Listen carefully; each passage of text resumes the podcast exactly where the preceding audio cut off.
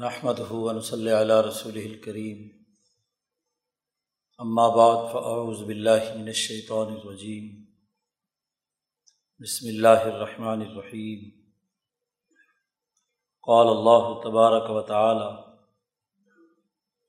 هو الذي ارسل رسوله بالهدى ودين الحق ليظهره على الدين كله وكفى بالله شهيدا.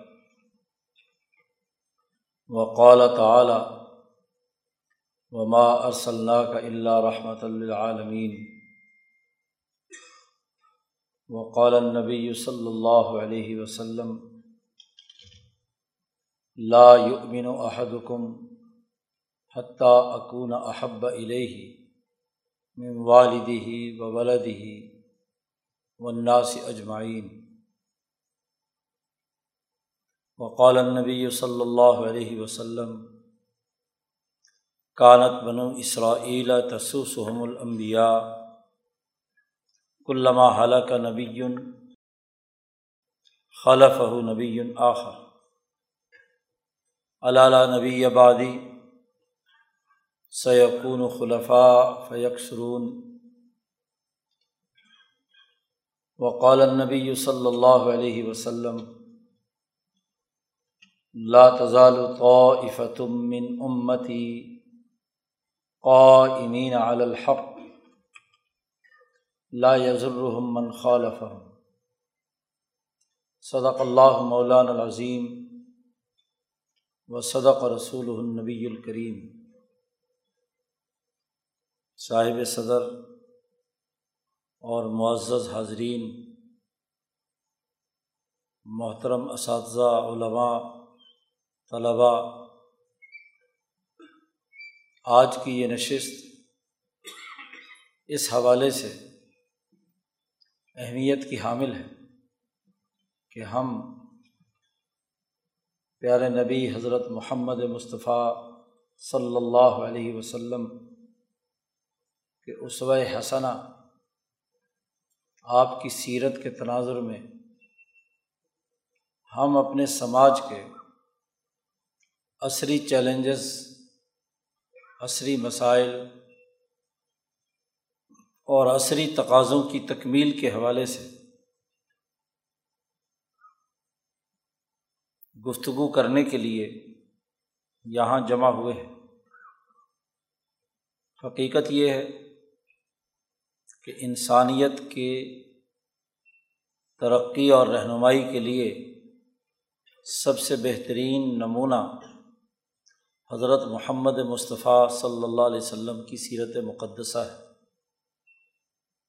آپ صلی اللہ علیہ وسلم کی اس ربیع الاول کے مبارک مہینے میں دنیا میں تشریف آوری۔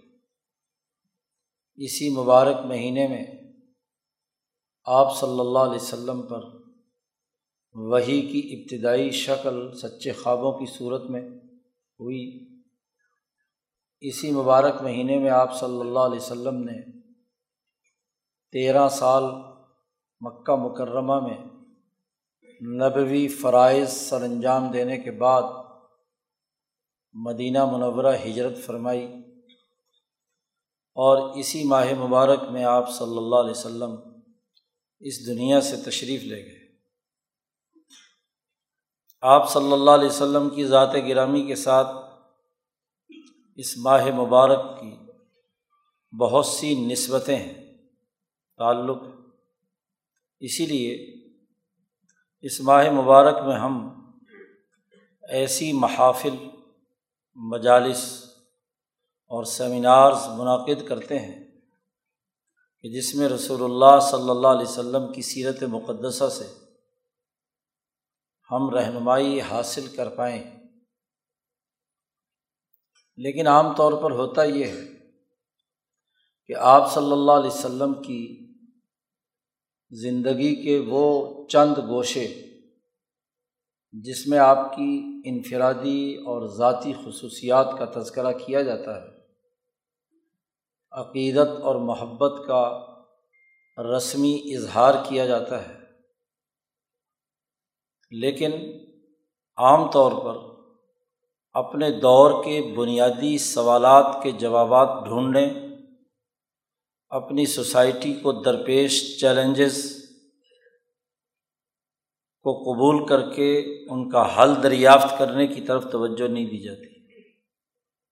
اس سیمینار کی بنیادی خصوصیت یہ ہے کہ ہم یہاں پوری سنجیدگی، توجہ اور اہتمام کے ساتھ اس بات کو سمجھنے کی کوشش کریں کہ آج ہمارے لیے عصری چیلنجز کیا ہیں؟ بنیادی عصری تقاضے کیا ہیں؟ اور ان تقاضوں کی تکمیل کے لیے حضرت محمد مصطفیٰ صلی اللہ علیہ وسلم کی سیرت مقدسہ سے کیوں کر اور کیسے رہنمائی حاصل کی جا سکتی بڑے انسانوں کا تذکرہ اسی لیے کیا جاتا ہے کہ ان کی زندگی کی روشنی میں ہم اپنے لیے راہ عمل متعین کریں۔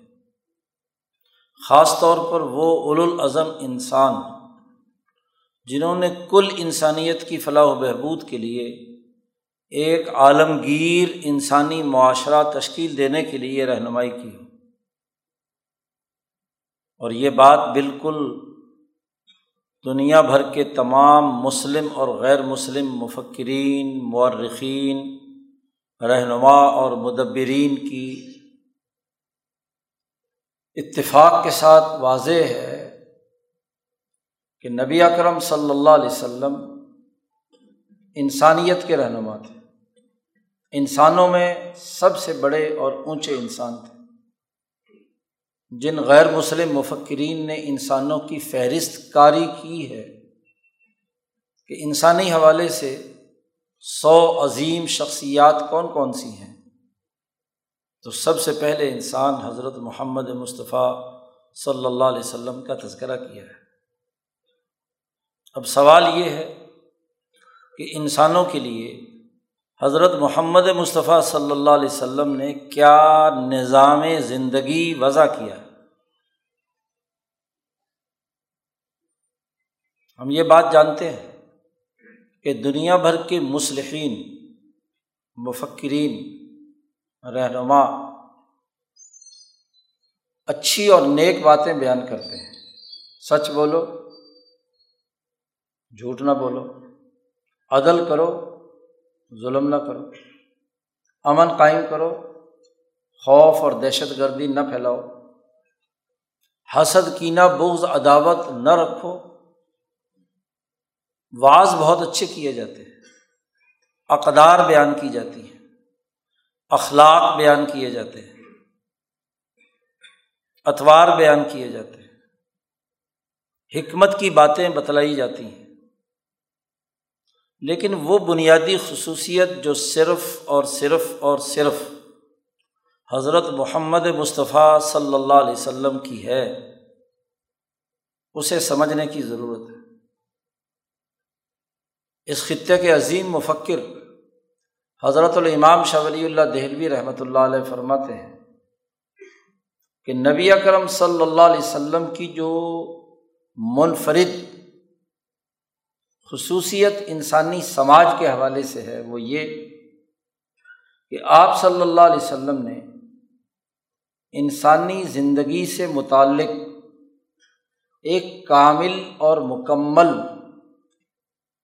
جامع نظام تشکیل دیا ہے کہ کون سا خلق، کون سی قدر، کون سی ویلیو کون سا حکمت کا اصول انسانی معاشرے میں عمل میں کیسے آئے گا؟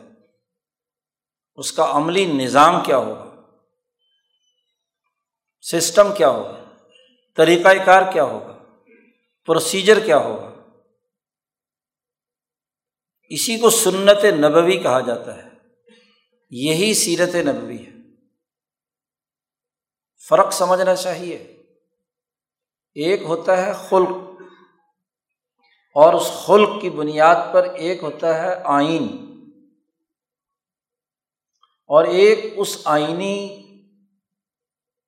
قانونی ضابطے کا عملی نظام۔ تو عملی نظام کیا ہے؟ یہ اہم ترین سوال ہے انسانیت کے سامنے کہ کسی چیز کو عمل میں کیسے لایا جائے گا؟ اس کا طریقۂ کار کیا ہے؟ حضرت محمد مصطفیٰ صلی اللہ علیہ وسلم نے انسانی زندگی کے تمام پہلوؤں کے حوالے سے جو بنیادی اقدار، اخلاق اور حکمتوں کے اصول تھے، ان کا عملی نظام وضع کیا۔ اسی کا نام شریعت محمدی ہے، اسی کا نام دین اسلام ہے۔ حضرت آدم علیہ السلام سے لے کر عیسیٰ علیہ السلام تک دنیا کی تمام اقوام میں آنے والے مسلحین اور حکمات تک سب نے جو اچھی اچھی باتیں انسانیت کی ترقی کی بیان کی ہیں، ان کو عمل میں لانے کا نظام کیا ہوگا؟ یہ نظام وضع کیا ہے حضرت محمد مصطفیٰ صلی اللہ علیہ وسلم۔ اور اس نظام کا بڑا گہرا تعلق انسانی زندگی کے دو دائروں سے ہے۔ جو تمام امبیا علیہم السلام کی تعلیمات کا مرکز اور منبع رہا ہے۔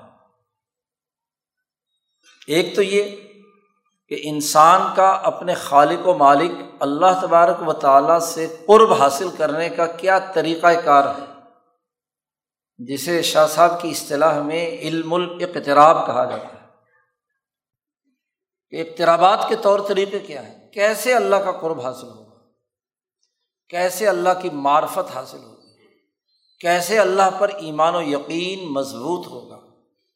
کیسے ایک مخلوق اپنے خالق کو پہچان کر ترقیات کے منازل طے کرے گی؟ یہ علم الرتفاقات اور اس کا علمی نظام قرب الہی کا حضرت آدم علیہ السلام سے لے کر نبی اکرم صلی اللہ علیہ وسلم تک تمام انبیاء کو دیا گیا۔ بدلتے دور کے تقاضوں کے مطابق اس کا علم دیا گیا۔ اور دوسرا اہم ترین علم وہ ہے جس کا بڑا گہرا تعلق انسانوں کے انسانوں کے ساتھ جو رشتے استوار ہوتے ہیں، جنہیں شاہ صاحب کی اصطلاح میں علم الرتفاقات کہا جاتا ہے۔ افراد بغیر انسانی سماج کے نہیں رہ سکتے اور انسانی سماج معاہدات سے عبارت ہے۔ میاں بیوی کا معاہدہ نکاح ہوتا ہے۔ خرید و فروخت کرنے والے کے درمیان معاہدہ بے ہوتا ہے۔ کسی یونٹ حلقے، کسی بلدیاتی دائرے، شہری ریاست، مملکت قومیت بین الاقوامی تعلقات میں معاہدات وجود میں آتے ہیں۔ بازار میں خرید و فروخت کرنے والا معاہدہ بے کرتا ہے۔ تو ریاست کے معاہدات سوشل کانٹیکٹ کہلاتے ہیں۔ سماجی معاہدہ کہ اس کی اثاث پر سوسائٹی کے لیے مقننہ، انتظامیہ، عدلیہ وجود میں آتی ہے۔ پھر بین الاقوامی تعلقات وجود میں آتے ہیں اقوام عالم میں۔ قوموں کے درمیان باہمی تعلقات اور معاہدات جو سیاسی بھی ہوتے ہیں، معاشی بھی ہوتے ہیں، سماجی بھی ہوتے ہیں، وہ زیر بحث آتے ہیں۔ یہ علم الرتفاقات کا دائرہ ہے۔ یہ بھی اللہ تبارک تعالیٰ نے سب سے پہلے ابتدائی طور پر حضرت اعظم علیہ السلام کو دیا۔ ظاہرہ اماں ہوا پیدا ہوئیں۔ اور دونوں کی شادی ہوئی، اولاد تھی، اولاد کی تربیت کے اصول سے لے کر جو اس دور کی ضروریات تھیں، ان تمام کے حوالے سے ایک بنیادی علم منتقل کیا گیا۔ نبی اکرم صلی اللہ علیہ وسلم کے زمانے تک انسانیت ارتقاء کے جس مرحلے پر پہنچ چکی تھی، اس مرحلے میں ایک بین الاقوامی سماج بنانا انسانی ضرورت تھی۔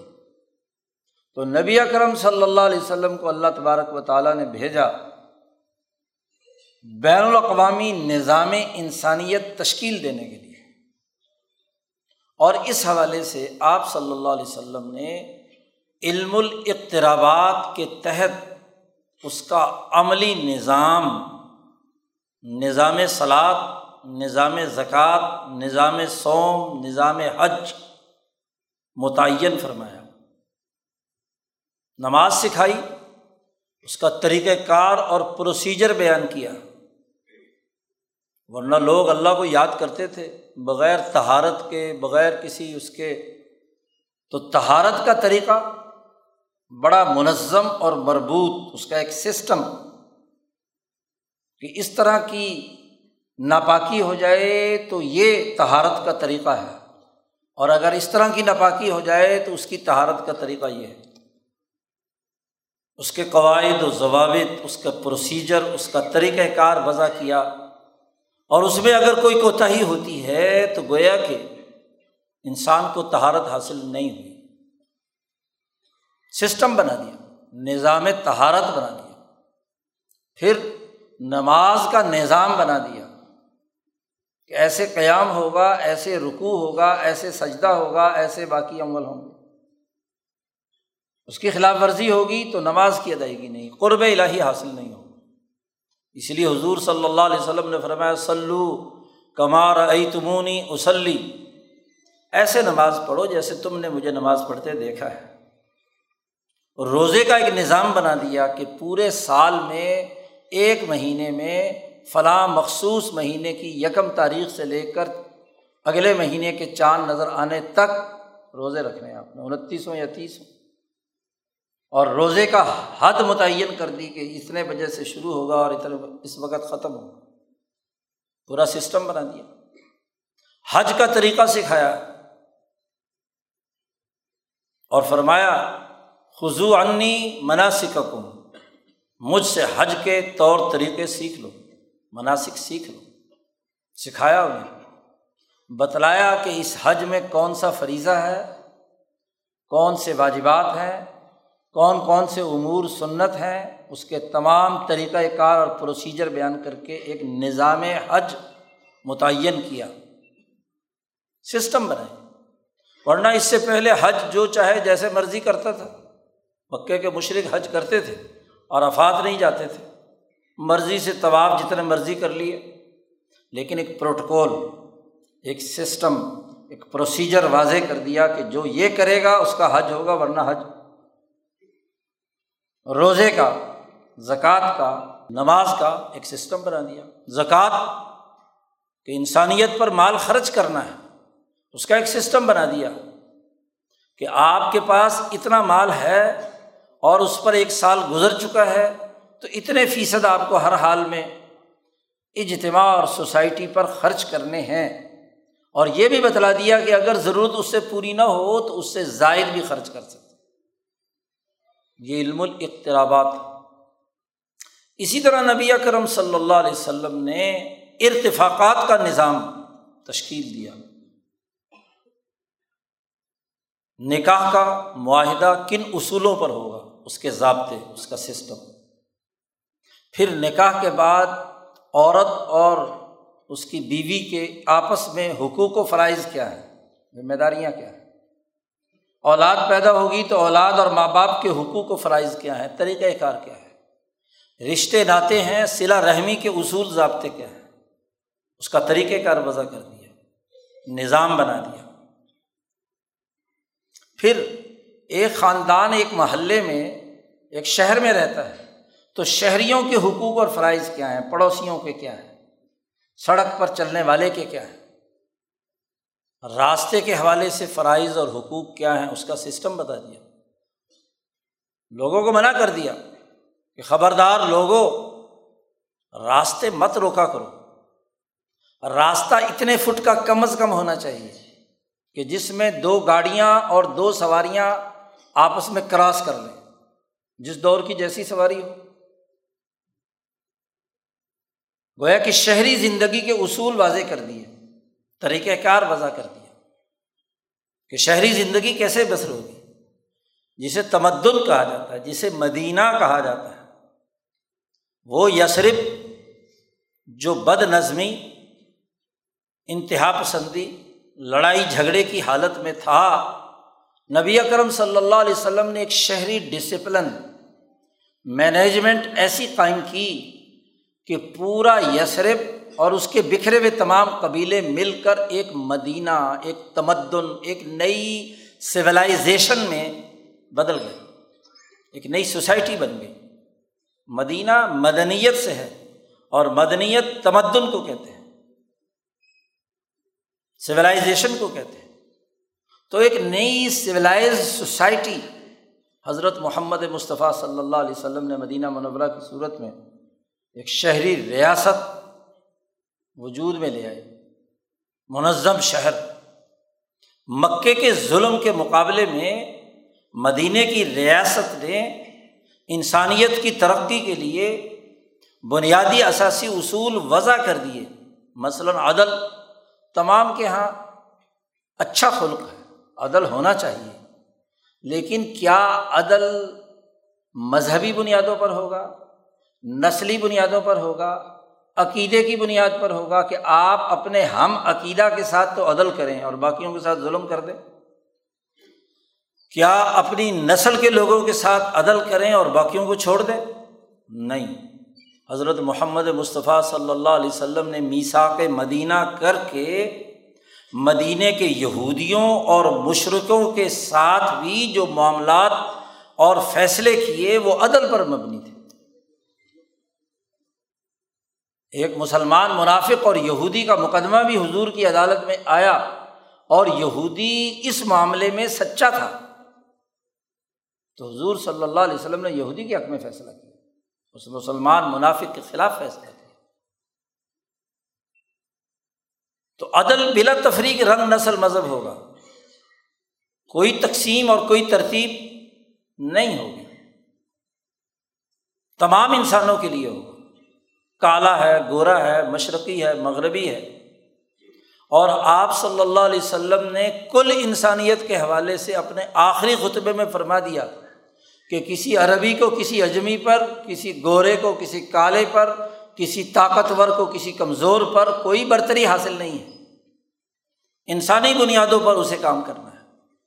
حقوق انسانیت کے تناظر میں اس کے ساتھ معاملہ ہوگا کہ انسانی حقوق کیا ہے ایسے ہی نبی اکرم صلی اللہ علیہ وسلم نے اپنے دور کی بڑی طاقتوں کو خطوط لکھ کر انسانی بنیادوں پر ایک بین الاقوامی سماج کے تعلقات کے آداب بیان کر دیے۔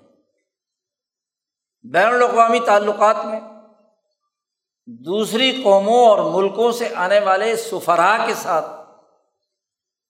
جو تعلقات آپ صلی اللہ علیہ وسلم نے استوار کیے وہ انسانی بنیادوں پر ہیں، ہر قوم کی عزت کی بنیاد پر ہے قوم کا سردار کافر بھی آیا تو اس کی عزت کی، اس کی رسپیکٹ کی کہ وہ اپنے قوم کا نمائندہ ہے۔ ادی ابن حاتم کافر ہے غیر مسلم ہے ابھی۔ سلیب گلے میں لٹکائی بھی ہے۔ اپنے قبیلہ بنو طے کا سردار ہے۔ تو حضور صلی اللہ علیہ وسلم نے اٹھ کر اس کا استقبال کیا۔ اور نہ صرف استقبال کیا، بلکہ آپ صلی اللہ علیہ وسلم جس بستر پر تشریف فرما تھے آدھی کا ہاتھ پکڑا کہ قوم کا سردار ہے، اور اس کو اپنے بستر پر بٹھا دیا اور خود نیچے بیٹھ گئے۔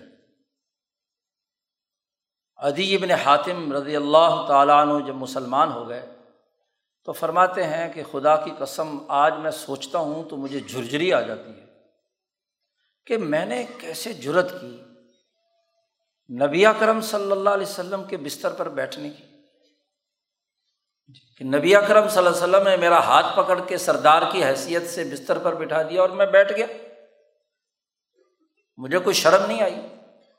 بعد میں میں سوچتا رہا، لیکن اس وقت تو سرداری کے گھمنڈ میں ہے۔ آپ صلی اللہ علیہ وسلم نے یہ نہیں دیکھا کہ کافر مشرق تو اس کو عزت نہ دی جائے۔ جی نصارۂ نجران کا وفد آیا۔ ان کا بہت بڑا عالم آپ صلی اللہ علیہ وسلم سے مناظرہ کرنے کے لیے، مباہلہ کرنے کے لیے ساٹھ رکنی علماء کے وفد کے ساتھ جو اخبار تھے، عیسائیوں کے، جن طورات کے حافظ تھے، وہ حضور صلی اللہ علیہ وسلم کے پاس آئے۔ تو آپ صلی اللہ علیہ وسلم نے مسجد نبوی کے صحن میں ان عیسائی علماء کے لیے خیمے لگوائے اور انہیں وہاں ٹھہرایا اور ان کو وہ عزت دی اور پھر وہ مکالمہ جو صورت عال عمران میں اللہ نے تفصیل سے بیان کیا ہے وہ ان کے ساتھ ہوا۔ آپ دیکھیے کہ بین الاقوامی تعلقات کے بھی آداب ہیں۔ خطوط لکھے۔ رسول اللہ صلی اللہ علیہ وسلم نے قیصر و کسرا کے نام۔ تو آپ صلی اللہ علیہ وسلم سے کہا گیا کہ جب تک کسی خط پر مہر نہ ہو، سفارتی آداب بین الاقوامی تعلقات کا اصول یہ ہے، اس وقت تک کوئی دنیا کی بین الاقوامی حکومت کسی خط کو نہیں پڑھتی۔ تو آپ مہر بنوائیں۔ آپ صلی اللہ علیہ وسلم ٹھیک ہے۔ مہر بنوائی گئی اور ان کے خطوط لکھتے وقت اس پر مہر لگائی گئی۔ اور پورے عزت و احترام کے ساتھ جو القاب ممکنہ طور پر تھے وہ سلام علیہ من تبا الہدا۔ اسلم تسلم۔ فعین ابئی کا فعینہ علیہ کا اسمل یریسی جو بنیادی حقیقت تھی، وہ پورے دباؤ کے ساتھ بیان کر دی۔ کہ تم امن و سلامتی والے بن جاؤ تو تمہاری جان بھی محفوظ ہوگی۔ اور اگر تم نے انکار کیا تو مظلوموں، کسانوں، کاشتکاروں پر ظلم کے برے نتائج تمہیں بھگتنے ہوں گے۔ یاد رکھو ان علی کا اسمل یریسی تو بین الاقوامی خط و کتابت اور کیسر و کسرا کے حوالے سے بنیادی اثاثی امور نبی اکرم صلی اللہ علیہ وسلم نے واضح کیے۔ اور پھر اس کا طریقۂ کار بھی وضع کیا طریقۂ جنگ بھی۔ اور طریقۂ جنگ میں بھی یہ بات بالکل دو ٹوک انداز میں واضح کر دی کہ کسی عورت، کسی بچے، کسی مذہبی رہنما اور کسی بوڑھے کو تم نے ہاتھ نہیں لگانا۔ صرف وہ جو تم سے جنگ لڑ رہا ہے براہ راست فوجی ہے، عسکری قوت ہے۔ تو عسکری قوت کے ساتھ عسکری قوت ٹکرائے گی۔ کوئی عبادت میں مگن ہے اپنے گرجے میں؟ اپنے مندر میں؟ تمہیں ہاتھ نہیں لگانا۔ جی کوئی بچہ ہے، کوئی عورت ہے، اس زمانے میں عورتیں ابھی لڑائیوں میں شریک نہیں ہوتی تھیں۔ اس لیے عورت جب جنگ نہیں لڑ رہی تو اس کو مارنے کا فائدہ۔ بوڑھا ہے جو جنگ نہیں لڑ سکتا، اس کے ساتھ کیا مقابلہ؟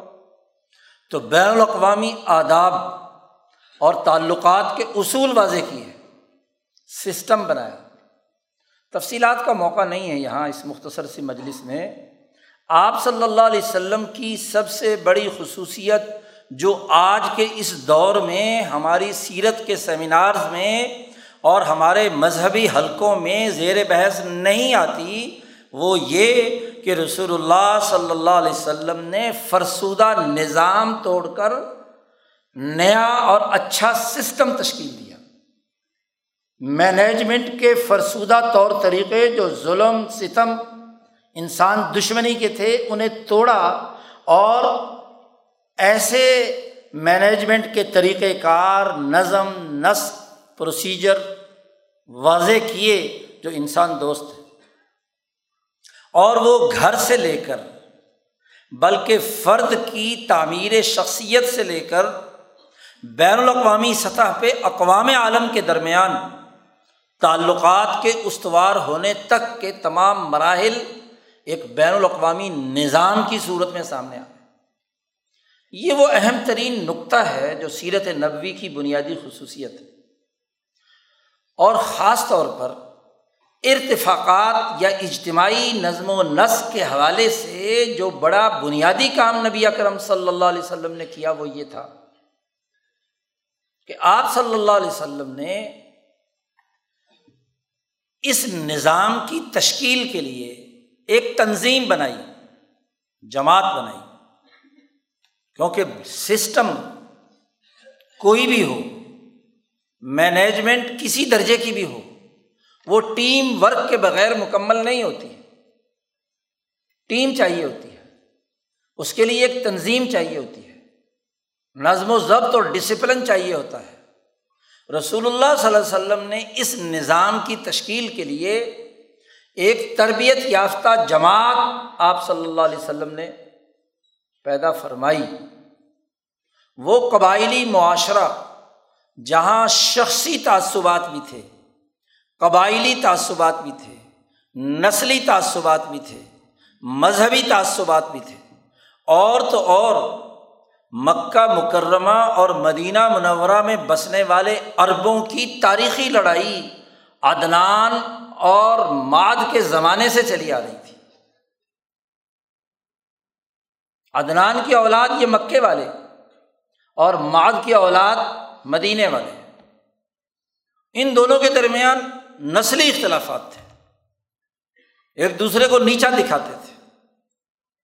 اور پھر مدینے کے انصار، اوس اور خزرج دو تین قبیلوں میں بٹے ہوئے۔ ایک دوسرے سے باہم برسر پیکار رہتے تھے۔ مکہ مکرمہ میں ادنان کی اولاد، اس میں جو بارہ قبیلے شاخیں تھیں، وہ آپس میں دست بگربان رہتی تھی۔ ایسے معاشرے میں ایک ایسی منظم جماعت جسے قرآن نے کہا بنیان مرسوس، سیسا پلائی ہوئی دیوار کی طرح ایک حکم، ایک آڈر ایک فیصلے پر وہ اقدام کرے ایک دیوار کی طرح۔ اور دیوار بھی ایسی جس میں سیسا پگھلا دیا گیا ہو۔ اسے بنیاد مرسوس کہتے ہیں۔ تو جماعت بنائی۔ اور اس جماعت کی تربیت اقترابات کے حوالے سے بھی اور ارتفاقات کے حوالے سے بھی ایسی کی کہ عبادات بھی بغیر تنظیم کے نہ ہوں اور ارتفاقات بھی بغیر تنظیم کے نہیں ہو سکتی نماز پڑھنی ہے تو جماعت کے ساتھ ادا کرنی ہو ایک امام ہوگا۔ تمام لوگ اس امام کی ہر حالت میں پیروی کریں گے۔ آپ کا قیام کی حالت میں تلاوت وغیرہ مکمل نہیں بھی ہوا تو امام نے اللہ اکبر کہہ دیا رحو کر لیا تو آپ کو بھی کرنا ہوگا۔ آپ کھڑے ہو کر اپنی بقیہ صورت نہیں پڑھ سکتے۔ ڈسپلن، منظم۔ ہے امام رقو میں جائے، سجدے میں جائے، سجدے سے اٹھے۔ تو ہر آدمی کو امام کی پیروی کرنی ہے، ایک ڈسپلن ہے نماز میں۔ حالانکہ عبادت تو تنہائی میں ہوتی ہے۔ لیکن رسول اللہ صلی اللہ علیہ وسلم نے فرمایا کہ جو لوگ نماز پڑھنے نہیں آتے، میرا جی چاہتا ہے کہ اپنے مسلح پر کسی اور آدمی کو کھڑا کروں اور خود جا کر ان کے گھروں میں آگ لگا دوں۔ اگر مجھے عورتوں اور بچوں کا ڈر نہ ہوتا تو میں ایسا کر گزرتا۔ تو ڈسپلن قائم کیا، تنظیم قائم کی نماز ایک منظم اجتماعیت زکوٰۃ کا ایک منظم نظام بنایا۔ اجتماعی نظام۔ روزے کا ایک اجتماعی نظام بنایا کہ رمضان المبارک کے مہینے میں کوئی آدمی روزہ نہیں چھوڑے گا۔ اور اگر کسی معذور یا کسی مسافر نے روزہ نہیں بھی رکھا ہوا تو وہ سب کے سامنے کھانا نہیں کھائے گا۔ چھپ کر۔ اپنی ضرورت پوری کر سکتا ہے ڈسپلن کی بات ہے۔ اور اگر بال فرض کسی سے کوئی روزے میں کوتاہی ہو گئی، ٹوٹ گیا کسی وجہ سے، تو باقی پورا دن بھوکا پیاسا رہے گا۔ یہ نہیں کہ لوگوں کے سامنے کھائے پیے۔ ڈسپلن قائم کر یہی حال حج کا ہے کہ ایک مخصوص وقت پر آٹھویں ذی الحج سے لے کر نویں ذی الحج تک اور دسویں ذی الحج تک، پھر طواف زیارت تک، ایک منظم نظام، تمام اجتماع نے کرنا ہے۔ لاکھوں انسان ہوں، جتنے بھی ہوں، ہزاروں ہوں، کوئی پیچھے نہیں رہ سکتا کہ انفرادی طور پر جائے، جب چیز ہے چکر ساتھ لگائے اور کہے جی میرا حج ہو گیا۔ ایسا نہیں۔ اور اس کا ایک امیر الحج ہوگا۔ حج کا سربراہ ہوگا۔ اس کی نگرانی میں ہوگا۔ انفرادی طور پر حج نہیں ہو سکتا۔ تو ایک ٹیم بنائی۔ ایسی جو سیسا پلائی ہوئی دیوار کی طرح منظم ہے۔ اس میں کوئی جھول۔ عبادات کے حوالے سے بھی۔ انفرادی نیکی کا کوئی تصور نہیں ہے۔ کسی نے انفرادی بات کرنی ہے، اضافہ کرنا ہے تو گھر میں نفلیں پڑے تصویر ہاتھ پڑے اکیلا بیٹھ کر جو مرضی کرے۔ لیکن اتنی عبادت دن کی پانچ وقت کے فرائض، ایک مہینے کے روزے، سال کے بعد زکوٰۃ کی ادائیگی لوگوں کو دکھا کر، جو فرض زکوٰۃ ہے اس کو دکھا کر دینا ضروری ہے۔ چھپ کر نہیں۔ اور حج سب کے سامنے، اور اتنے بڑے اجتماع میں کہ فلاں رفا سا ولا فسوقہ ولا جدالا فی الحج۔ نہ کسی سے جھگڑا کرنا نہ کسی جنسی خواہش کا اظہار کرنا، نہ فساد پیدا کرنا، لاکھوں کا مجمع ہے، مسافر آدمی ہے، اکتایا ہوا ہوتا ہے، پیدل چل چل کر تھک چکا ہوتا ہے، خبردار لڑنا نہیں کسی سے۔ کو خلاف طبیعت بات آ جائے تو اس سے تسلیم کرنا ہے۔ تو پوری ایک تنظیم۔ پھر یہ تنظیم تو بیان کی جاتی ہے عام طور پر ہمارے مذہبی حضرات کی طرف سے۔ لیکن ارتفاقات کے لیے تنظیم۔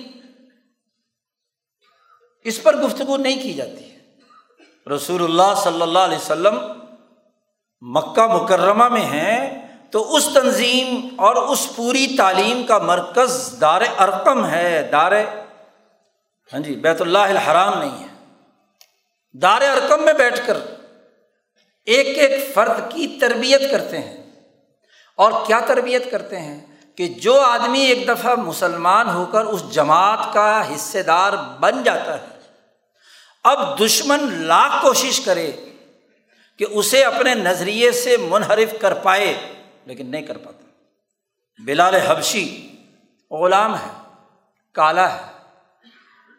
کوئی اس کی عزت اور حیثیت نہیں، لیکن جیسے ہی وہ مسلمان ہو کر اس جماعت کا حصہ بنتا ہے اور عمر فاروق جیسا قریشی سردار جس کا روب اور دبدبا جس کی عزت اور شان و شوکت بہت اونچے درجے کی ہے، وہ بلال سے کہتا ہے، انت مولانا وسیدنا تم ہمارے سردار ہو، تم ہمارے مولا ہو۔ اونچ نیچ کا فرق ختم۔ اسی طریقے سے منظم ہیں۔ وہی بلال، عمار، یاسر، سہیب، سلمان کہ پوری جماعت ایک منظم طاقت اور قوت ہے اور صرف مکہ میں ہی نہیں۔ ہم سیرت میں کتابوں میں پڑھتے ہیں کہ مکہ کے آس پاس کم از کم پانچ چھ قبائل ایسے ہیں کہ جن کے لوگ مسلمان ہوئے مکہ میں رہتے ہوئے۔ خود حضرت ابو ذر غفاری بنو غفار سے، بنو اسلم کے، بنو جوہینا کے یہ قبائل کے بہت سارے لوگ ہیں جو مسلمان ہو کر اس بنیاد مرسوس جماعت کا حصہ ہے اور وہ ارتفاقات کے حوالے سے ایک تنظیم ہے اور تنظیم کیسے ہیں کہ وہ ابو جہل کی حکومت نہیں مانتے۔ وہ محمد مصطفیٰ صلی اللہ علیہ وسلم کا حکم مانتے۔ ہیں امام شاہ ولی اللہ فرماتے ہیں، ایک حکومت ظاہری ہوتی ہے۔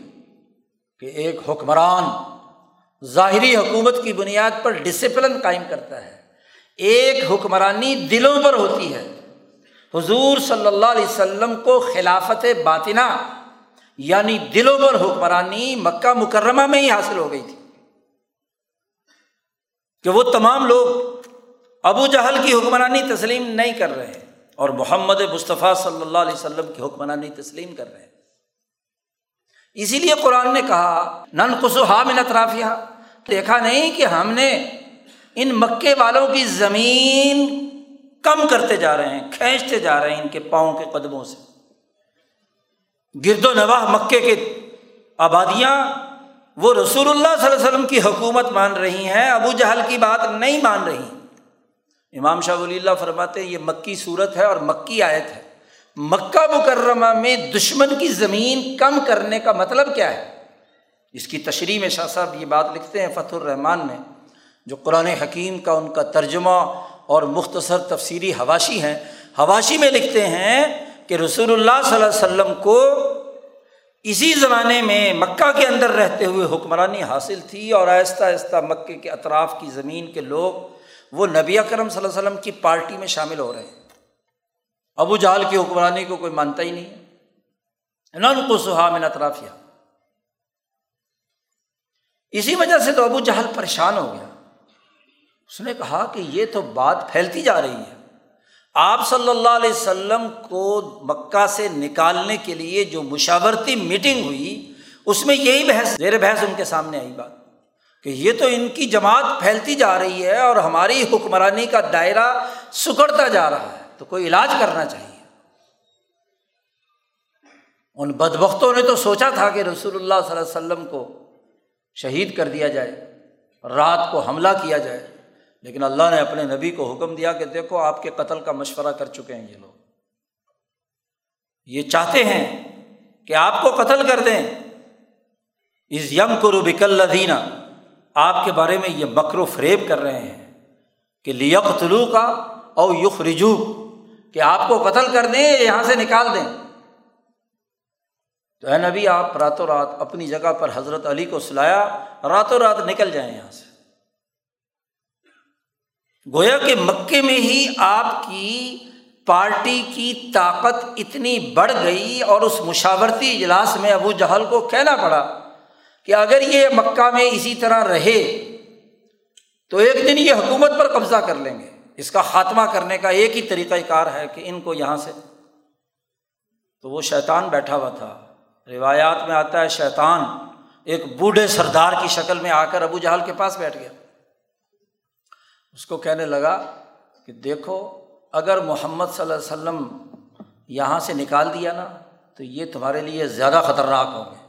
اگر یہ مکہ کے اندر رہتے ہوئے اتنے قبائل کو مسلمان کر کے اپنی پارٹی بنا چکے ہیں تو باہر جب آزادی کے ساتھ تبلیغ کریں گے اور ان کے اخلاق اور عادات ایسے ہیں کہ دنیا کھینچی بھی جائے گی، تو یہ سارے قبائل کو اکٹھا کر کے تم پر حملہ آور ہوں گے۔ تمہاری حکومت ویسے ختم ہو جائے گی۔ تو اس بوڑھے شیطان نے مشورہ دیا کہ بجائے نکالنے کے تم انہیں نوز باللہ قتل کر دو۔ چنانچہ قتل کا فیصلہ ہوا۔ اور مکے کے سرداروں کی نوجوان اولاد ہر ہر قبیلے کا ایک ایک نمائندہ بنایا گیا تاکہ عموم بلوا کہہ کر قتل کو کیا ہے، اس کے قصاص لینے کی معاملات ختم کر دیے جائیں۔ جب ہجوم کسی پر حملہ آور ہوتا ہے، کسی کو مارتا ہے، تو حکومت کس کس کو سزا دے؟ اس لیے اس قانون کو سب سے پہلے ابو جہل نے وہاں متعارف کرایا کہ سب قبیلے مل کر قتل کریں تاکہ کسی کا بھی کیا احساس وساس کا معاملہ ہی نہ ہو۔ آپ دیکھیے یہ وہ اجتماعی طاقت، تنظیم تیرہ سال تک ایک ایک نوجوان پر، ایک ایک کے گھر میں جا کر، خفیہ طور پر آپ صلی اللہ علیہ وسلم سے دار رقم میں ملتی ہے، پہاڑوں میں آپ صلی اللہ علیہ وسلم ملتے ہیں، حج کے موسم میں ہاں جی منا اور عرفات کے میدانوں میں مختلف جگہوں پر بیٹھ کر آپ محنت کرتے ہیں، ایک منظم جماعت بنائی اور پھر اس تنظیم نے جس منظم انداز میں جس نئے ملٹری ازم کے تحت جنگ بدر لڑی، وہ بھی تاریخ کے نقشے پر ایک سنہرے حروف سے لکھنے کے قابل ہے۔ نیا طریقۂ کار، نئی مینجمنٹ حضرت محمد مصطفیٰ صلی اللہ علیہ وسلم نے سکھائی۔ آج بھی فوجی ماہرین غزوہ بدر بلکہ غزوات کو اس نقطۂ نظر سے پڑھتے ہیں کہ نبی اکرم صلی اللہ علیہ وسلم نے ملٹری پلان کیسے تیار کیا تھا جنگی؟ غزوہ بدر کے موقع پر دشمن ایک ہزار ہے اور آپ صلی اللہ علیہ وسلم کے پاس تین سو تیرہ ہیں۔ ان تین سو تیرہ نے ہزار کا مقابلہ کیسے کرنا ہے؟ آپ صلی اللہ علیہ وسلم سے پہلے جنگوں کا طریقہ ہجومی تھا کہ ہجوم ہجوم پر حملہ آور ہوتا تھا تو جو ہجوم بڑا ہوتا تھا چھوٹے ہجوم کو ختم کر دیتا تھا۔ آپ صلی اللہ علیہ وسلم نے مختصر سی اس تنظیم کو باقاعدہ ایک منظم انداز بخشا۔ آپ صلی اللہ علیہ وسلم نے تین صفیں بنائیں جیسے نماز کی صفیں بنائی جاتی ہے کوئی آگے پیچھے کھڑا نہیں ہوگا۔ سب برابر ایک لائن میں آپ صلی اللہ علیہ وسلم نے خود اپنے ہاتھ سے ان کے صفیں سیدھی کیں۔ کوئی آگے پیچھے تھا تو اس کو چھڑی مار کر بالکل لائن میں کیا۔ پہلی لائن تلوار چلانے والوں کی۔ اس سے اوپر، ایک پہاڑی کے اوپر، تھوڑے سے فاصلے پر۔ اوپر کی لائن جو ان تلوار چلانے والوں سے اونچی ہو، جو نیزا مارتے ہیں، جو پچاس، سو فٹ تک جاتا ہے، ان کی لائن بنائی۔ اور اس سے اوپر ایک اور صف بندی کی۔ جو تیر انداز ہے، جن کا تیر دو سو، تین سو فٹ تک جاتا ہے۔ اور ان تینوں صفوں سے اوپر نبی اکرم صلی اللہ علیہ وسلم نے اپنا ہیڈ کوارٹر بنایا۔ اور ہر ایک صف کا ایک ایک افسر۔ اور ان افسروں سے کہا گیا کہ جب تک رسول اللہ صلی اللہ علیہ وسلم حکم نہ دیں، جنرل ہیڈ کوارٹر سے جب تک آڈر نہ آئے، تو کوئی بھی اس جنگ کے اندر اقدام نہیں کرے گا۔ تلوار والے اس وقت تک حرکت نہیں کریں گے جب تک انہیں آڈر نہ ملے۔ نیزے والے اس وقت تک حرکت نہیں کریں گے جب تک رسول اللہ صلی اللہ علیہ وسلم حکم نہیں دیں گے۔ دشمن کا لشکر ہزار کا جب سامنے آیا،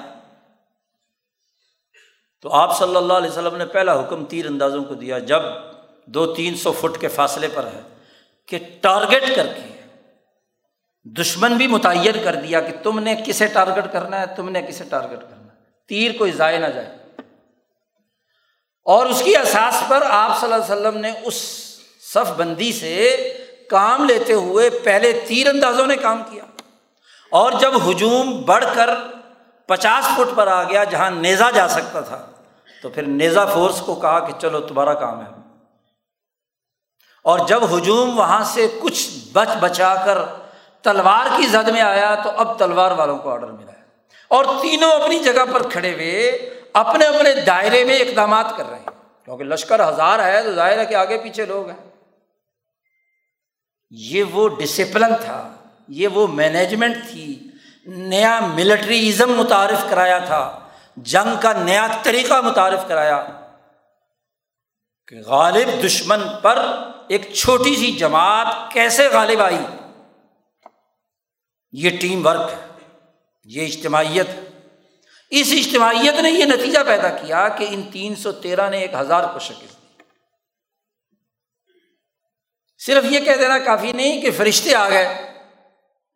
فرشتوں نے اگر لڑنا ہوتا دست بدست، تو ایک فرشتہ ایک ہزار آدمیوں کے لیے کافی تھا۔ جبرائیل کا ایک پر لگتا، سارے کے سارے مر مرا جاتے، پھر انسانوں کی لڑائی کرنے کی کیا ضرورت تھی؟ انہوں نے آ کر حوصلے بلند کیے۔ دشمن کو کیا ہے؟ مسلمانوں کی طاقت دگنی تگنی نظر آنی شروع ہوئی، لیکن عمل تو اسی فورس نے کرنا ہے نا جو انسانوں کی ہے۔ تو تنظیم غزبۂ عہد کی تنظیم غزبۂ احزاب کا نظم و ضبط، فتح مکہ، صلح حدیبیہ غزبۂ تبوک آپ دیکھیے کہ ایک بین الاقوامی ریاست قائم کرنے کے لیے ایک منظم سسٹم قائم کیا پھر ریاست چلانے کے لیے ریونیو کلیکشن کی ضرورت ہے تو اس کے افسران مقرر کیے۔ مدینے کا ریونیو کلیکٹر سب سے پہلا عمر فاروق رضی اللہ تعالیٰ نے تھا معاذ ابن جبل، ابو موسا شری کو یمن بھیجا۔ دو یمن ہے شمالی اور جنوبی یمن۔ تو دونوں کے دو گورنر بھیجے۔ عمار ابن یاسر کو وہاں بھیجا، کوفہ بھیجا۔ مختلف جگہوں پر افسران مقرر کیے گئے اور ان کے ماتحت عملہ، جس سے سسٹم چلانے کے لیے ریونیو کی کلیکشن اور اس کی تقسیم و ترسیل کا پورا نظام، مالیاتی نظام۔ ریاستیں اس کے بغیر تھوڑی چلتی ہیں۔ قوموں کی طاقت اس کے بغیر تو نہیں ہوتی ہے۔ پھر عدل و انصاف کی عدالتیں، امن و امان کے لیے افسران کا تقرر، پورا ایک سسٹم رسول اللہ صلی اللہ علیہ وسلم نے اپنے دور کے اس قبیلائی معاشرے کے اندر رہتے ہوئے منظم کیا۔ اور جب یہ تنظیم مکمل ہو کر پورے جزیرت العرب پر آپ کی حکمرانی مکمل ہو گئی، تو حجت الوداع کے موقع پر اللہ پاک نے واضح طور پر اعلان کر دیا الوم اکمل تو لکم دین اکم واتمم تو علیکم نعمتی و رضیت الکم الاسلام دینا. کہ آج کے دن میں نے تمہارا دین مکمل کر دیا، تم پر نعمت یعنی حکمرانی کی نعمت، ٹیم ورک کی نعمت، دین اور سسٹم کی نعمت مکمل کر دی۔ اور اس اسلام کو تمہارے لیے بطور دین کے ہونے پر راضی ہو گیا۔ رضیت القم علیہ السلام دینہ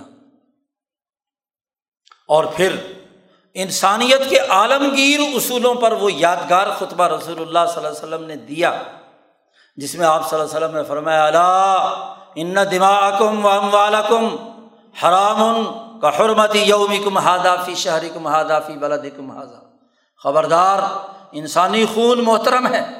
تمہاری مینجمنٹ میں، تمہارے سسٹم میں، تمہاری اجتماعیت میں، تمہاری تنظیم میں انسانی جان کا احترام اولین ترجیح ہونی چاہیے۔ جو سسٹم بنانے والے، چلانے والے، ریاستی نظم و نسق قائم کرنے والے ہیں، وہ انسانی خون کا ایسا ہی احترام کریں جیسے کہ اس دن کا احترام ہے، جیسے اس مہینے کا احترام ہے، جیسے اس جگہ کا احترام ہے۔ ایسے ہی احترام کریں۔ تم خانہ کعبہ کا احترام کرو اور انسانوں کو گاجر مولی کی طرح کاٹ دو اپنے سسٹم کو غالب کرنے کے لیے۔ درست نہیں گویا کہ تمام سسٹم چلانے والے افسران کو، پوری ٹیم کو، پوری تنظیم کو پوری جماعت کو یہ حکم دے دیا۔ اسی طرح اعلان کر دیا اس سسٹم کے حوالے سے کہ لوگوں کے جتنے مال ہیں، انہوں نے محنت و مشقت سے کمائے ہیں۔ خبردار، تمہارے سسٹم اور تمہاری مینجمنٹ کی بھینٹ نہیں چڑھنے چاہیے۔ یہ نہیں کہ لوگوں کے مال لوٹ کر تم انتظام قائم کرو۔ یہ کون سا انتظام ہے؟ تم مالوں کے تحفظ کے لیے افسر بنائے گئے ہو۔ نہ کہ مالوں کو لوٹنے کے لیے۔ حتیٰ کہ کیسر و کسرا کے علاقے فتح کیے عراق کے۔ تو ان کی کل آمدنی کا ساٹھ فیصد کسرا ایران لے جاتا تھا زری پیداوار کا۔ عمر فاروق کو پتہ چلا تو عمر فاروق نے فرمایا، یہ تو بڑا ظالمانہ ٹیکس ہے۔ بس ان سے صرف خراج وصول کیا جائے گا بیس ماہ سے۔ اسی فیصد ان کی پیداوار اسی کاشتکار کی ہوگی۔ صرف بیس فیصد انتظامی اخراجات کے لیے لیے جائیں گے، بس، اس سے زائد نہیں۔ کہاں ساٹھ فیصد ٹیکسیشن ہے اور کہاں صرف بیس فیصد ہے۔ دو تہائی ٹیکس معاف کر دیا گیا۔ تو انسانی مال محترم ہے، جیسے یہ دن محترم ہے۔ ایسے ہی رسول اللہ صلی اللہ علیہ وسلم نے فرمایا، ان آراز حکم تمہاری عزتیں بھی کسی کی انسلٹ کر کے آپ نظم و نسق کا ڈنڈا مسلط کریں تو یہ تو بڑا آسان کام ہے۔ توہین کرو، لوگوں کو بے عزت کرو، ذلیل کرو اور آمریت کے بلبوتے پر سسٹم قائم کر لو۔ کہا کہ نہیں، ایسا نہیں ہو سکتا۔ لوگوں کی رسپیکٹ کرو۔ عزتوں کے بحال کرنے کے لیے تو سسٹم بنایا جاتا ہے۔ سیاست کا مقصد نظام کا مقصد امن و امان قائم کرنا ہے۔ پائمال شدہ عزتوں کو پیمالی کی حالت سے نکال کر عروج اور ترقی دینی ہے عزت کے لیے ہے۔ اور اگر عزتیں ہی سلب کرنے لگے سسٹم، تو وہ سسٹم زندہ رہنے کے قابل ہے۔ وہ تو انسان دشمن ہے۔ تو تین باتیں کہیں۔ انسانی سوسائٹی انسان سے بنتی ہے۔ انسان کٹنے لگے تو سوسائٹی نہیں رہی۔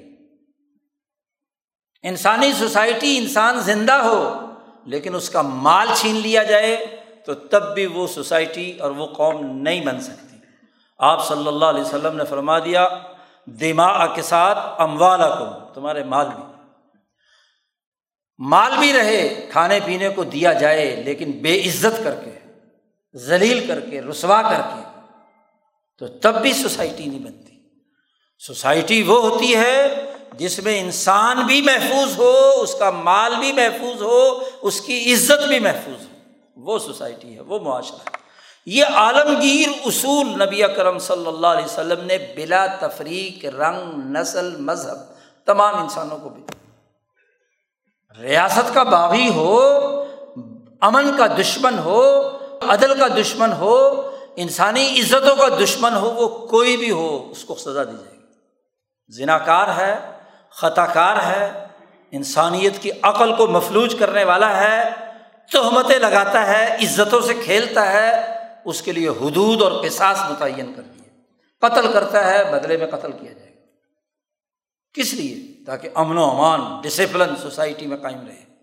امن، عزت، احترام برقرار رہے۔ یہ وہ سیرت نبویہ کا مختصر سا خلاصہ ہے جو اس مختصر سے موقع پہ ہم کر سکتے ہیں۔ آپ دیکھیے کہ نبی اکرم صلی اللہ علیہ وسلم کی سیرت کا بنیادی خلاصہ سسٹم بنانا ہے اور وہ سسٹم آزادی کا، عدل کا، امن کا، معاشی خوشحالی کا۔ اور سسٹم بنانے کے لیے تربیت یافتہ جماعت جو اقترابات میں بھی اللہ کے ساتھ جڑی ہوئی ہو اور وہ بھی ڈسپلن کے ساتھ، جماعت کے ساتھ نماز، جماعت کے ساتھ روزہ، جماعت کے ساتھ حج، جماعت کے ساتھ زکوٰۃ۔ اور اپنے گھر کے نظام سے لے کر ریاست کے قومی نظام اور بین الانسانی اور بین الاقوامی نظام میں بھی ایک منظم جماعت جو ہر مرحلے میں آزادی، عدل، امن، معاشی خوشحالی قائم کرنے کے لیے کردار ادا کر یہ آپ کی سیرت کا خلاصہ ہے۔ اور دین اسلام کی یہ تعلیمات جب تک دنیا پہ مسلمانوں کا غلبہ رہا، ہزار بارہ سو سال تک پوری دنیا عدل، امن، آزادی، حریت، معاشی، خوشحالی کی حالت میں رہی۔ لیکن ہوا کیا؟ آج جو ہمیں چیلنج درپیش ہے، وہ صرف آج کے دن کا نہیں، پچھلے تین سو سال کا ہے۔ جب مسلمانوں کی بین الاقوامی حکومت خلافت عثمانیہ کا خاتمہ کر کے اور مسلمانوں کی حکومت بر عظیم پاک و ہند میں ختم کر کے برطانوی سامراج نے اس بر عظیم پاک و ہند کو غلام بنایا تھا۔ ایسٹ انڈیا کمپنی نے جب بنگال میں سراج الدولہ کو شکست دے کر بنگال پر قبضہ کیا اور سترہ سو پینسٹھ میں بنگال اودھ، اڑیسہ، تین بڑے صوبوں کی ریونیو کلیکشن پر قبضہ کیا، مالیاتی نظام پر قبضہ کیا۔ نااہل حکمرانوں کے سبب۔ ریونیو کلیکشن کا وہ نظام جو عدل و انصاف کی بنیاد پر تھا، مغلوں کے دور حکومت میں قائم تھا۔ اس کا قبضہ جب ایسٹ انڈیا کمپنی نے لیا تو ٹیکسیشن ہائی سے ہائی ہوتی چلی اس ٹیکس کا ایک حصہ مغل سلطنت کو دیا جاتا تھا اور اس کا بہت بڑا حصہ کمپنی خود ہڑپ کر جاتا اور جو طے شدہ ٹیکس تھا اس کے علاوہ طاقت کے بل بوتے پر بنگال، اودھ اور اڑیسہ کے غریب انسانوں سے چھین لیا جاتا تھا۔ اسی لیے اٹھارہویں صدی کے آخر میں بنگال میں وہ قحط پڑا جس سے بیس لاکھ انسان بھوک سے مر گئے۔ بیس لاکھ انسان بنگال میں۔ اور پھر بتدریج یہی کمپنی کی حکومت سترہ سو ننانوے میں ٹیپو سلطان کو شہید کر کے غداروں میر جعفر میر صادق کے ذریعے سے ریاست میسور پر قبضہ کرتی ہے۔ حیدرآباد کا وہ نظام غدار مسلمان ہونے کے باوجود انگریزوں کے لیے اعلی کار کا ثابت ہوا اور ٹیپو سلطان کی شہادت میں حصے دار بنا۔ جس کی غداری کے عوض تین سو سال اس کی حکمرانی ریاست حیدرآباد دکن میں قائم رہی۔ آپ دیکھیے بتدریج پورے ہندوستان پر اسی لوٹ مار کی دولت سے قبضہ کیا اور اس دو سو سالہ دور میں وہ سسٹم جو محمد مصطفیٰ صلی اللہ علیہ وسلم کا لایا ہوا تھا، اسے بدل کر ظلم کا نظام سوسائٹی پر مسلط کر دیا گیا۔ اٹھارہ سو تین میں دلی پر قبضہ ہوا اور اٹھارہ سو اٹھائیس میں وہ عدالتی نظام جو مسلمانوں کی اساس پر چل رہا تھا تو محمدن کرمنل لا ختم کر کے برٹش کرمنل لا نافذ کیا گیا۔ اٹھارہ سو پینتیس میں یہاں کا انسانیت دوست مالیاتی نظام تبدیل کر کے سود کی اساس پر نیا مالیاتی نظام مسلط کیا گیا اس سوسائٹی پر۔ جو سرمایہ پرستی پر مبنی تھا، لوٹ کھسوٹ پر مبنی تھا۔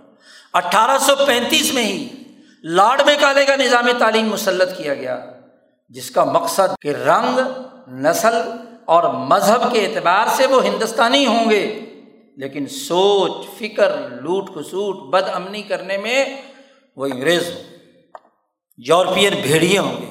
ایسٹ انڈیا کمپنی کے ایجنٹ ہوں گے۔ اس مقصد کے تحت نظام تعلیم مسلط کیا گیا۔ عدالتی نظام مسلمانوں کا ختم کر دیا، مالیاتی نظام ختم کر دیا، سیاسی نظام ختم کر دیا اور مسجدیں شہید کر کے انسانوں کو انفرادی عبادات پر لگا دیا گیا۔ اور اس نظام تعلیم کی ایک بڑی بد بختی یہ رہی کہ دین کا نظام بھی انگریزوں نے بنایا، سب سے پہلے وہ کہ جس میں قرآن کا حافظ بھی ہو، حدیث کا حافظ بھی ہو، مسئلے بھی بتلاتا ہو، لیکن اس میں ٹیم پیدا نہ ہو، فرقہ وارانہ بنیادوں پر۔ چنانچہ بنگال پر قبضے کے بعد کلکتہ شہر میں سب سے پہلے سترہ سو اسی میں ایک مدرسہ قائم کیا گیا۔ جسے مدرسہ عالیہ کلکتہ کہا جاتا ہے۔ نہ صرف کلکتہ میں، بعد میں سلہٹ میں بھی۔ یہ جو مروجہ اس وقت مدارس میں درس نظامی ہے، یہ درس نظامی دراصل انگریزوں نے اس زمانے میں جاری کیا تھا۔ اور اس کا بھی ایک پس منظر تھا۔ اور وہ پس منظر یہ تھا کہ جب سترہ سو پینسٹھ میں بادشاہ سے انہوں نے ان تین صوبوں کی دیوانی لی تھی تو اس معاہدے کی شرط یہ تھی کہ عدالتوں میں قاضی علماء ہوں گے، فیصلے دین محمدی کے مطابق کریں گے، ان کی تنخواہیں تمہیں دینی ہوں، کمپنی کو دینی ہوں۔ تو کمپنی ان کی تنخواہیں دیتی تھی، ان علماء کو بھرتی کرتی تھی۔ اب علماء میں سب سے پہلے تفریق پیدا کی گئی۔ پھر انہوں نے کہا کہ سسٹم چلانے والے کون سے علماء؟ درس نظامی کا مطلب نظام چلانے والے کون کون سے علماء ہیں؟ اور نظام چونکہ عدالت چلانی تھی تو اس کے لیے فقہی مسئلے۔ چنانچہ ہدایت کا انگریزی ترجمہ کروایا گیا۔ اور وہ نظام بنایا گیا کہ جس میں صرف مسئلے آتے ہوں، عدالتی نظام سے متعلق ہوں، جس میں فقہ، اصول فقہ اور قرآن و حدیث کی چند بنیادی وہ دلائل جن کا تعلق قانونی نظام سے ہے، وہ تو پڑھیں۔ باقی سوسائٹی کے سیاسی، سماجی، معاشی معاملات سے انہیں کوئی خبر نہ ہو۔ پولیٹیکل سائنس سے متعلق یہ علماء نہیں ہونے چاہیے۔ اس اصول پر یہ مدرسہ عالیہ کلکتہ بنایا اور اس میں سے جو سرکار کے زیر سرپرستی مدرسے سے جو علماء نکلتے تھے، ان کو کیا ہے؟ ان عدالتوں میں قاضی اور جج بھرتے کیا جاتا تھا۔ آزادی اور حریت پسند سیاسی سوچ رکھنے والے علماء کی داخلہ عدالتوں میں بند کر دیا گیا جو اس نظام کو چلانے والے علماء تھے ان کے لیے۔ اٹھارہ سو ستاون تک، ستر سال تک اس درس نظامی کے تحت پیدا شدہ علماء اس انگریز سسٹم کو چلانے کے لیے کردار ادا کرتے تھے۔ یہ درس نظامی تھا۔ اسی لیے بعد میں علماء نے دیکھا کہ یہ تو علماء حق نے جو حریت پسند تھے، انہوں نے دیکھا کہ یہ تو سرکاری مولوی پیدا ہو رہے ہیں، جو سرکار کے لیے خدمات سر انجام دے رہے ہیں۔ سیاست میں انگریز کے ساتھ کھڑے ہوئے ہیں۔ معیشت میں ان کے ایجنٹ ہیں۔ ان کے لیے کردار ادا کرتے صرف مسلوں کے اندر فقی مسلوں میں کیا ہے؟ اسلام کی بات کرتے ہیں، فتویٰ بھی اسی کے مطابق دیتے ہیں، عدالتوں میں فیصلے بھی اسی کے مطابق کرتے ہیں۔ تو پھر حریت پسند مدارس کا پہلا نصاب امام شاہ ولی اللہ نے جو مدرسہ رحیمیہ کا رحیمی نصاب تھا، جس میں مکمل فلاسفی مکمل سسٹم، حجت اللہ کے اصول پر جس میں نبی کرم صلی اللہ علیہ وسلم کا پورا نظام نظام تہارت بلکہ نظام ایمان سے لے کر نظام فرائض تک، حضور کی سیرت تک، حجت اللہ کا آخری باب باب و سیر نبی صلی اللہ علیہ وسلم۔ نبی اکرم صلی اللہ علیہ وسلم کی سیرت پر مکمل ایک نظام۔ تو جو سسٹم ہے، اس سسٹم پر حریت پسند علماء نے یہ اٹھارہ سو سڑسٹھ مئی کے اندر دارالعلوم دیوبند قائم کیا تھا۔ یہ درس نظامی نہیں تھا۔ دیوبند کا نصاب وہ درس ولی اللہ ہی تھا۔ وہ درس رحیمی تھا، جس میں مکمل علوم پڑھائے جاتے تھے۔ فلکیات وہاں پڑھائی جاتی تھی، علم نجوم وہاں پڑھائی جاتی تھی، فزکس، کیمسٹری وہاں پڑھائی جاتی تھی، ریاضی، حساب وہاں پڑھایا جاتا تھا، اپنے دور کا ہندسہ وہاں پڑھایا جاتا تھا، انجینئرنگ پڑھائی جاتی تھی اور ساتھ قرآن و حدیث اور اس کا مکمل نظام پڑھایا جاتا آپ دیکھیے کہ انگریز سامراج نے تعلیمی نظام مدرسوں کا بھی اور پھر اسکولوں اور کالجوں کا جو عصری تعلیم کا پورا نظام بنایا گیا، اس کو مذہب سے بالکل کاٹ دیا۔ وہاں مینجمنٹ پڑھائی جاتی ہے کیپٹلزم کے اصول پر۔ تعلیم دی جاتی ہے سرمایہ کے تحفظ کے لیے۔ مثلاً اکنامکس پڑھائی جاتی ہے۔ کوئی اکنامکس کا طالب علم بتا سکتا ہے کہ وہ اپنی یونیورسٹی کے چار سالہ دور میں کوئی اسلام کی معیشت کے حوالے سے کوئی گفتگو ہو؟ نہیں۔ بنیادی پرنسپلس بنیادی اصول اور سسٹم سرمایہ دارانہ اصول۔ اسی لیے وہاں یہ بحث ہی نہیں ہے کہ سود جائز ہے یا ناجائز۔ کیپٹل ہے تو کیپٹل کا ریٹرن چاہیے۔ خواب وہ سود کی شکل میں آئے یا پیداوار کی شکل میں۔ بس۔ کوئی بحث نہیں۔ ہے سیاست میں سیاسی نظام چاہیے پولیٹیکل سائنس میں۔ سیاست کی وجہ سے کہیں بد امنی پیدا ہوتی ہو، بندے قتل کرنے پڑے انسانوں کی توہین ہوتی ہو تو ہوتی رہے۔ بس۔ یہ نام نہاد سرمایہ داری نظام، جمہوریت کا نام لے کر انسانیت پر ظلم ڈھانے والا نظام، یہ پولیٹیکل سائنس آپ کو پڑھائی جاتی ہے۔ اس لیے یونیورسٹی کا طالب علم پولیٹیکل سائنس کے ان تمام لوگوں کو مکیاولی کو پڑھے گا، جو دھوکے بازی کی سیاست سکھاتا ہے چانکیا کی سیاست پڑھے گا۔ وہ روسوں کا اجتماعی نظریہ پڑے گا، لیکن کام انفرادیت کا کرے گا۔ معیشت میں مارکس پڑے گا، ہیگل پڑے گا، ایڈم اسمتھ پڑے گا، لارڈ کینس پڑے گا، مارشل پڑے گا۔ اس کی اساس پر اکنامکس پڑھی پڑھائی جائے گی۔ لیکن اسلام کا معاشی نظام اور اسلام کا سیاسی نظام، اس کا ہماری یونیورسٹیوں میں داخلہ ممنوع۔ ہے مولوی کو ویسے بند کر دیا کہ تم درس نظامی کی بھول بھلائیوں میں آٹھ سال تک پھرتے رہو۔ تمہارا سیاست سے کوئی تعلق نہیں، معیشت سے کوئی تعلق نہیں، سماج سے کوئی تعلق نہیں۔ اور جن کا سیاست، معیشت، سماج سے تعلق ہے، ان کو کہا کہ تم نے ہمارا لقمہ حرام کھانا ہے سرمایہ داری کا۔ سرمایہ داری کے اصول پر سیاست سیکھو سرمایہ داری کی احساس پر معیشت سیکھو سرمایہ داری کی احساس پر انسانی سماج کی مینجمنٹ سیکھو۔ یہ چیلنج ہے اس دور کا۔ اور پھر سب سے بڑا ظلم، سرمایہ داری اور سوشلزم دونوں نے مل کر یہ کیا کہ انہوں نے اعلان کیا کہ بھائی، اس دور میں مذہب کی اساس پر کوئی سیاسی، معاشی، سماجی نظام نہیں بن سکتا۔ کہتے ہیں، یورپ نے ترقی کی، تو کیوں ترقی کی؟ وہ کہتے ہیں، ترقی اس لیے کی کہ ہم نے مذہب چھوڑ دیا۔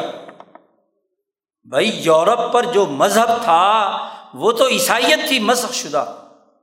وہاں کے پادری، وہاں کے بڑے بڑے اخبار و رحبان وہاں کا جاگیردار بادشاہ، دونوں کی ملی بھگت سے مذہب انسانیت کے لیے ظلم کا آئینہ دار بن گیا۔ انہوں نے ظلم سے پیچھا چھڑا کر انقلاب برپا کیا، انقلاب فرانس آیا۔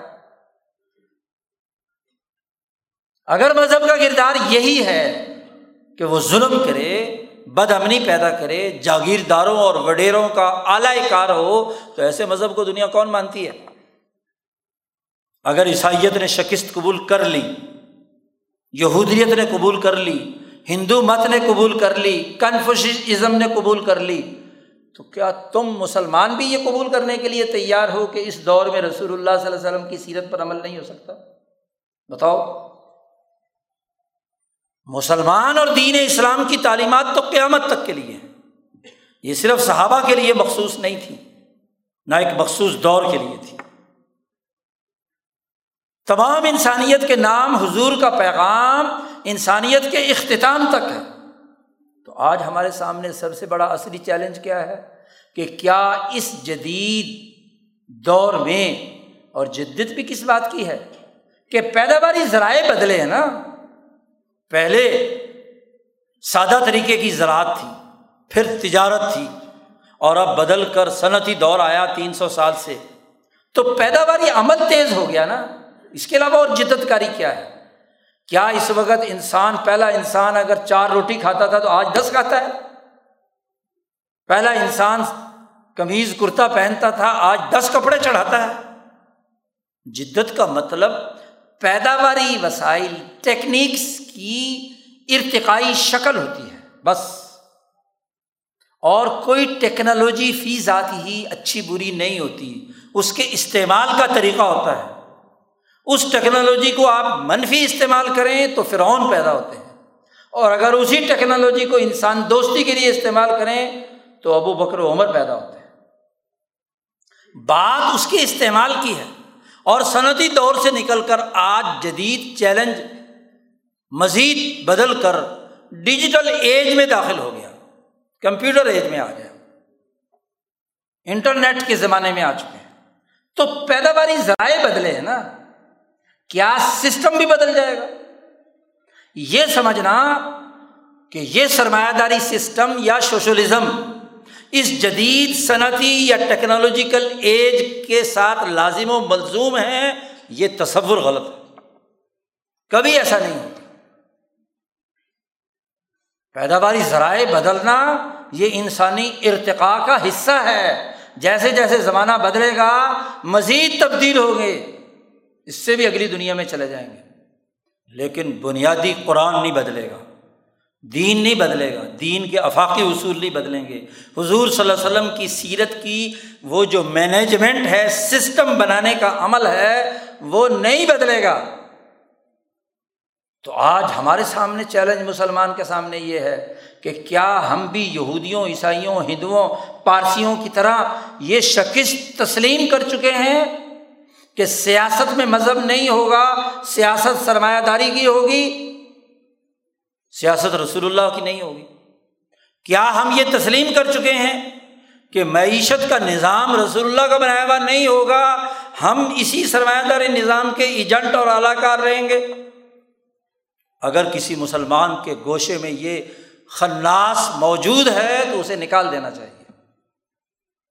رسول اللہ صلی اللہ علیہ وسلم سے عشق اور محبت اور دین اسلام کی حقانیت پر ایمان اس بات کا تقاضا کرتا ہے کہ آج کے اس بدلتے ہوئے دور، اس ڈیجیٹل ایج میں بھی ہم بطور سسٹم کے دین اسلام کو واضح کر سکیں اور بتا سکیں کہ یہ محمد مصطفیٰ صلی اللہ علیہ وسلم کا لایا ہوا نظام آج کے ان بد اخلاقی کے، خوف کے، دہشت گردی کے، بھوک کے، بد امنی کے نظام کے مقابلے پر ایک کامل مکمل کمپریہنسو سسٹم ہے۔ اس نقطۂ نظر سے سیرت کا مطالعہ کرنا، اس نقطۂ نظر سے قرآن حکیم کو پڑھنا، اس نقطۂ نظر سے دین کا مطالعہ کرنا، یہ آج ہمارا فریضہ ہے۔ قرآن صرف وظیفے کے لیے پڑھا جائے، دم درود کے لیے پڑھا جائے، کوئی مردے بخشوانے کے لیے پڑھا جائے کوئی نکاح میں بچی کے سر پر سایہ کرنے کے لیے قرآن رکھ لیا جائے؟ دین کی وہ اعلیٰ تعلیمات انسانیت کے لیے کیسے مفید ہیں؟ ایک کالے کے لیے، ایک گورے کے لیے، ایک مشرقی کے لیے، اس مغربی کے لیے، اس کے لیے ایک سسٹم کا چیلنج درپیش ہے۔ اسی بنیاد پر امام شاہ ولی اللہ فرماتے ہیں کہ رسول اللہ صلی اللہ علیہ وسلم کا بنیادی مشن کیا تھا؟ کہ ہر وہ سسٹم جو ظلم پر، بد امنی پر، زیادتی پر، خوف پر، دہشت گردی پر مبنی ہے فق و کل نظام، اس کو توڑ دو۔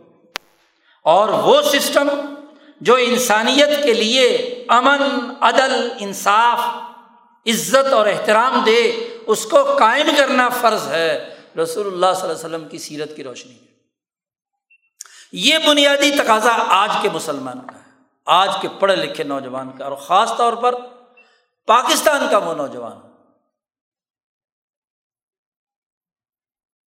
جس کا بڑا دعویٰ ہے کہ وہ اسلامی جمہوریہ پاکستان میں رہتا ہے اور پاکستان اسلام کے لیے بنایا گیا تھا، جس کی پارلیمنٹ کے ماتھے پہ لکھا ہوا ہے، لا الہ الا اللہ محمد الرسول اللہ، اس پر فریضہ عائد نہیں ہوتا۔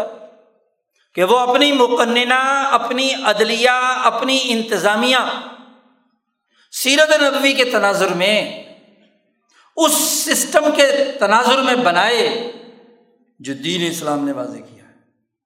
نہ کہ غلامی کے دو سو سالہ دور میں سترہ سو ستاون سے لے کر انیس سو سینتالیس تک اس سوسائٹی پر مسلط رہا، اسی نظام کی جگالی کرتے رہے۔ آج بھی ہماری عدالتیں کہتی ہیں کہ ہم انصاف کے لیے نہیں بیٹھی chief justice Anwar Zaheer Jamali supreme court نے سپریم کورٹ کی کرسی پر بیٹھ کر یہ جملے دہرائے ہیں۔ ثاقب نثار نے جملے دہرائے ہیں۔ تقریباً ہر Jawwad S Khawaja supreme court کا چیف جسٹس ہے، اس کے جملے ہیں کہ ہمارا یہ نظام انصاف جو ہے یہ انصاف فراہم کرنے کے لیے نہیں بنایا گیا۔ ہم قانون کے مطابق انصاف فراہم کرنے کے پابند ہیں اور قانون بنایا ہوا ہے انگریزوں کا۔ قانون ہے ظلم کا۔ قانون ہے نا انصافی کا۔ تو نا انصافی کے قانون کے ذریعے سے کوئی جج کسی کو انصاف فراہم کر سکتا ہے؟ سو سالہ مقدمات دیوانی کے آج بھی جاری ہیں۔ چوبیس سال میں مانسیرا کے ایک بوڑھے کا مقدمے کا فیصلہ ہوتا ہے اور جب فیصلہ اس کے حق میں ہوتا ہے تو وہ غش کھا کے گر پر مر جاتا ہے۔ یہ انصاف۔ اپنی مقننہ کو دیکھو۔ ان پچہتر سالوں میں غلامی کے زمانے کا کوئی قانون بدلا؟ آج بھی اٹھارہ سو اٹھائیس کا برٹش کرمنل لا آپ پر نافذ ہے۔ آج بھی اٹھارہ سو اکسٹھ کا پولیس ایکٹ آپ پر مسلط ہے۔ آج بھی اٹھارہ سو تہتر کا کینال ایکٹ آپ پر مسلط ہے۔ آج بھی اٹھارہ سو پینتیس کا بنایا ہوا مالیاتی نظام آپ پر مسلط ہے۔ آج اسی زمانے کا بنایا ہوا نظام تعلیم آپ پر مسلط ہے۔ اسلام کے نام پر ملک لیے ہوئے پچہتر سال ہو گئے اور اسلام کے نام پر نہ مقننہ بنائی، نہ عدلیہ بنائی، نہ انتظامیہ بنائی۔ ظلم ڈھانے کے لیے جو انتظامیہ بنائی تھی اٹھارہ سو تین میں، اس وقت کے وائسرائے ہند نے۔ آج بھی وہی۔ دنیا کے کسی آزاد ملک میں ایسا سسٹم نہیں ہے جو آج ہمارے ملک میں مسلط ہے۔